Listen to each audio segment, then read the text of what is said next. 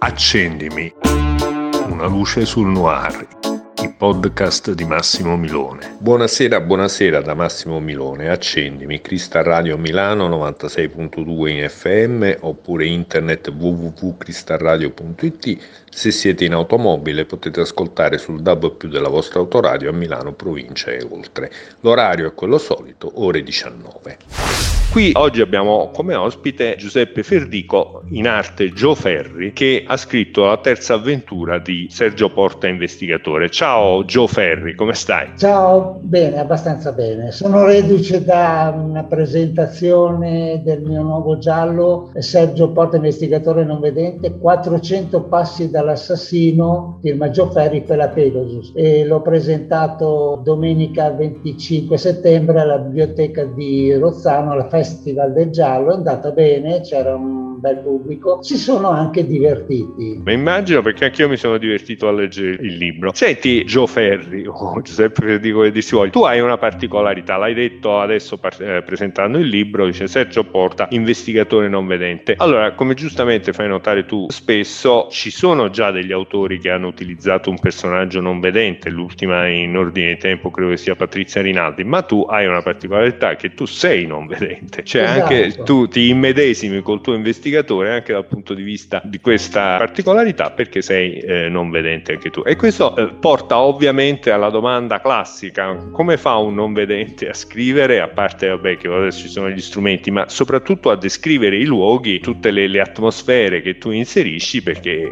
appunto sei un non vedente. Ecco, la domanda allora, principale è questa. Esatto scoperto, tra l'altro mi riaggancio a quello che hai appena detto, che la Patrizia Rinari, l'autrice di Blanca televisiva, lei è sì, vedente sì, certo. e ricorre a dei non vedenti per informarsi. Ah, ecco. E precedentemente, negli anni 30, negli Stati Uniti, c'era un avvocato di Filadelfia, un certo Art Henry, che aveva scritto Gli occhi della notte, dove anche lì c'era un detective McClive, però anche lui era vedente. Allora, certo. e come faccio? Allora, io ho scoperto detto che per ora sono il primo scrittore non vedente che parla di investigatore non vedente, in Italia e forse anche in Europa. Allora, io naturalmente fino al 2006 vedevo, quindi conservo una memoria fotografica delle persone, dei luoghi e mi rifaccio un po' la memoria, però poi medesimandomi nell'investigatore non vedente, che tra l'altro lui è un ex ispettore di banca, grande appassionato di jazz,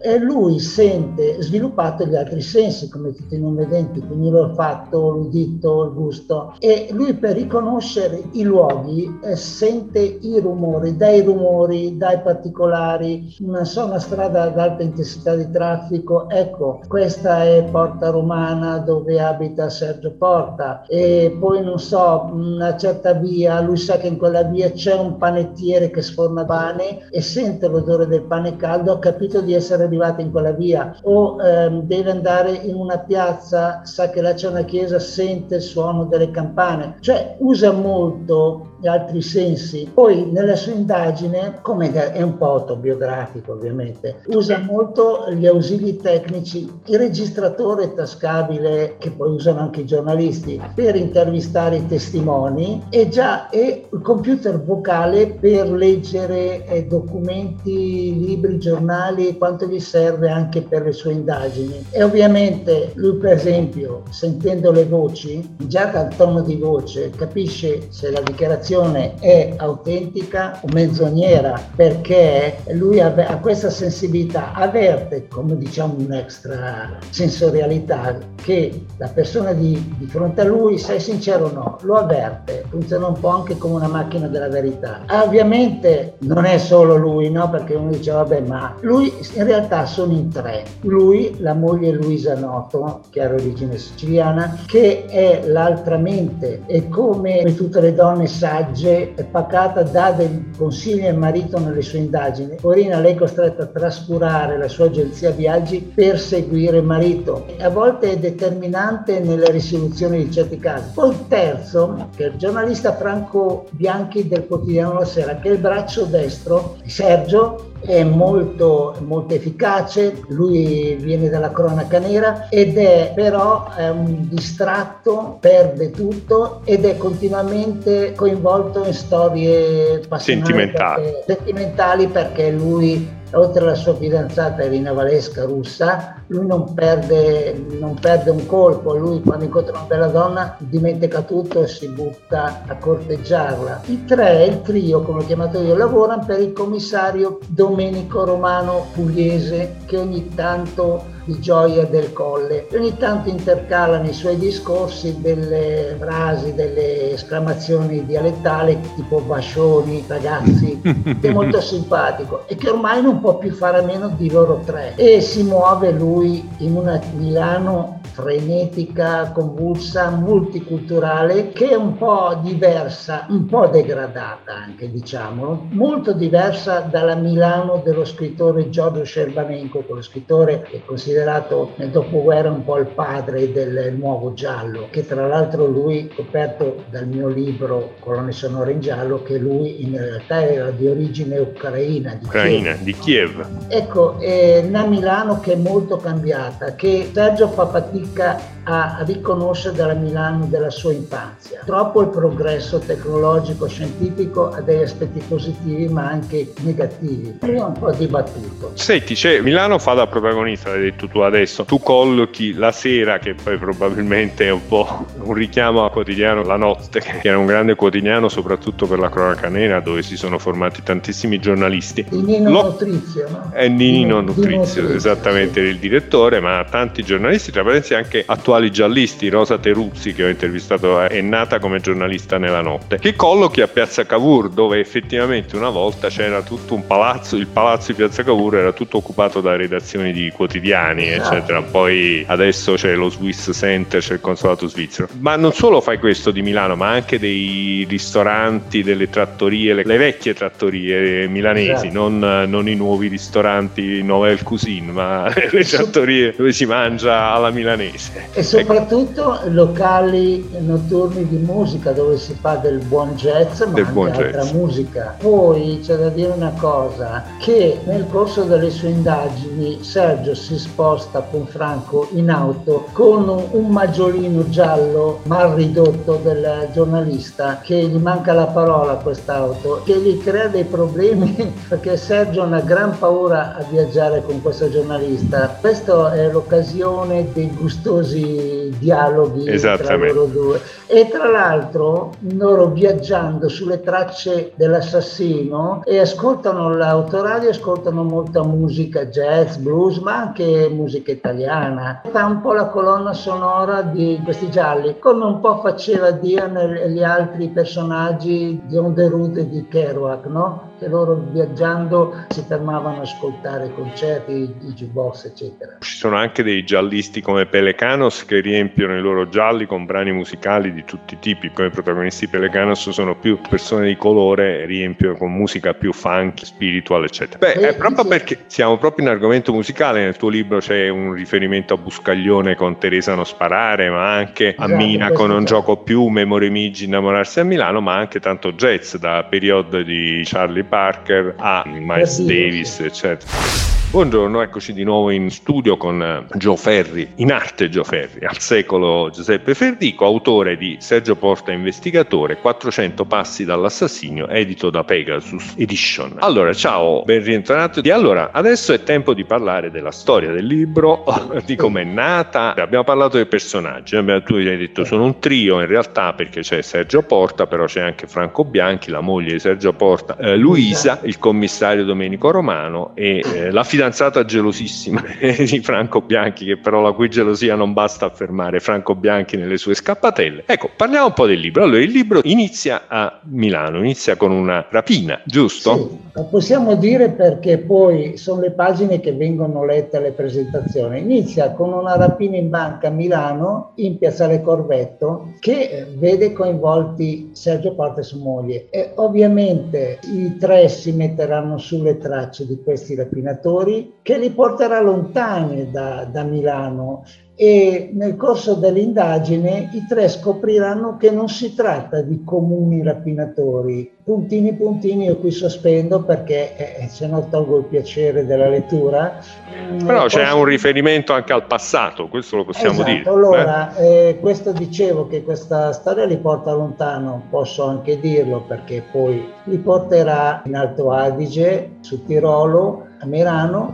A me piace cambiare argomento. Questo libro ci sono riferimenti storici e politici con eh, particolarità riguardanti qualche episodio della seconda guerra mondiale. E qui ho già detto abbastanza. Certo. Le storie, come al solito, sono tragicomiche, però c'è molta ironia, perché io ho subito un po' l'influenza anche che a me piace moltissimo, ovviamente dell'Agatha Christie, i suoi personaggi hanno quell'umorismo inglese, umorismo nero. Ecco, diciamo che tra l'altro questo libro il prossimo 19 novembre eh, verrà presentato a Merano, sono stato invitato dal comune di Merano, assessore alla cultura e del ciclo culturale, a presentarlo là ci sarà anche un giornalista dell'Alto Adige, perché eh, in questo libro si parla molto, oltre che l'ubicazione, quindi la storia finisce là, ma si parla molto anche delle tradizioni e della cultura sudtirolese, quindi si parla anche un po' della loro storia. Poi quello che ho detto sabato 24, un evento che abbiamo fatto, che il mio editore, un altro editore, l'MP, ha fatto la Stoppani dell'Istituto dei Ciechi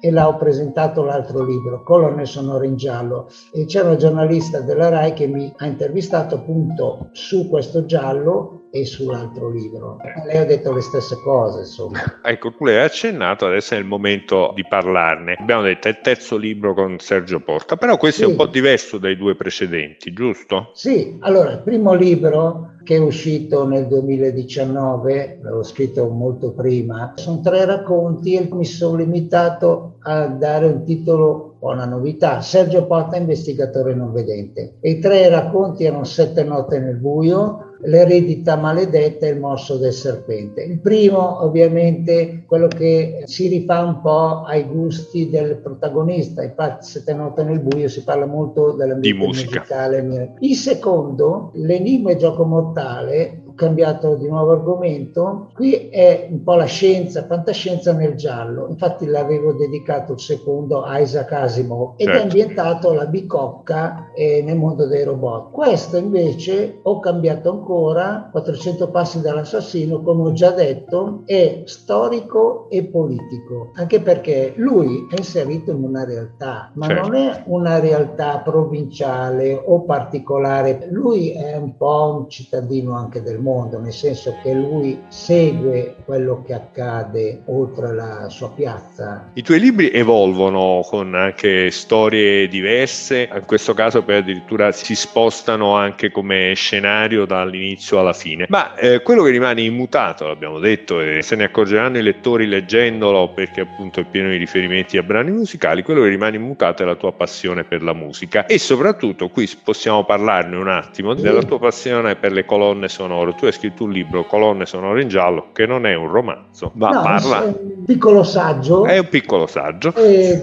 il sottotitolo è Jazz e Pop nel thriller, però tra libri, film e dischi. Quindi è un libro un po' ambizioso, no? Pretenzioso, certo. perché Parlando della storia del romanzo giallo, premesso che il libro è corredato di, di, belle foto, chi può vederle, così mi hanno detto, la storia del giallo, partendo da Edgar Allan Poe, arrivando a Camilleri per dire, però ho diviso il giallo internazionale, il giallo italiano, giallo mondadori, giallo italiano, e poi il libro si conclude con, diciamo così, delle schede di sette film importanti da Ascensore per il Patibolo, Psycho, a Pantera Pantera Rosa arrivare a Profondo Rosso, dove lì ho tracciato la trama senza rivelare il finale del film. Si parla dell'attore principale, del regista, ma anche del compositore della colonna sonora. Io mi sono divertito perché soprattutto Ascensore Peripativo inevitabile, eh, non potevano parlare Miles Davis oppure Anatomia di un omicidio, parlare della musica di Duke Ellington. E questo libro, ci tengo a dirlo, chi mi ha dato il benestare è stato il regista Pupi Avati Infatti che ha provato le mie bozze e fa è molto interessante, procedi pure se è l'editore che te lo vuole pubblicare, procedi perché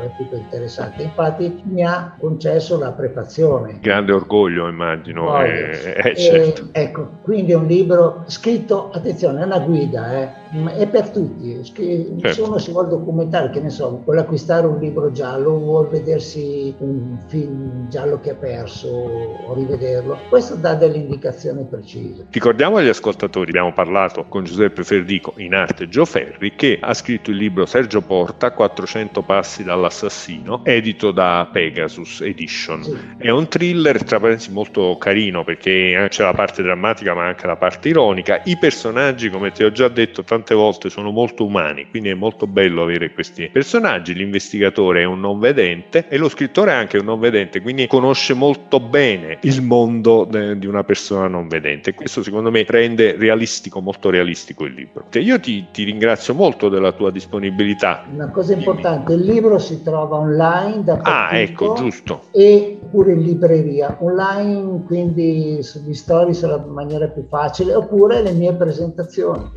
Invito eventualmente gli ascoltatori curiosi di andare a vedere il mio sito e la mia Facebook Giuseppe Ferdico, perché ci Giuseppe. sono tutte le copertine dei libri, le sinossi, le foto degli eventi che ho fatto e, e ci sono anche le foto di artisti importanti, perché io ho scritto due libri saggi, Colonne sono in giallo e 30 anni di jazz a Milano per l'MP Edizioni. Perfetto. E lì potrete vedere le foto anche di musicisti come il maestro Enrico Intra e altri importanti. Ecco. Benissimo. Allora io ti ringrazio molto Giuseppe, Grazie. ti faccio in bocca al lupo per tutto, anche per la presentazione che farai a Merano a novembre. Grazie molto della disponibilità. Accendimi una luce sul noir, il podcast di Massimo Milone.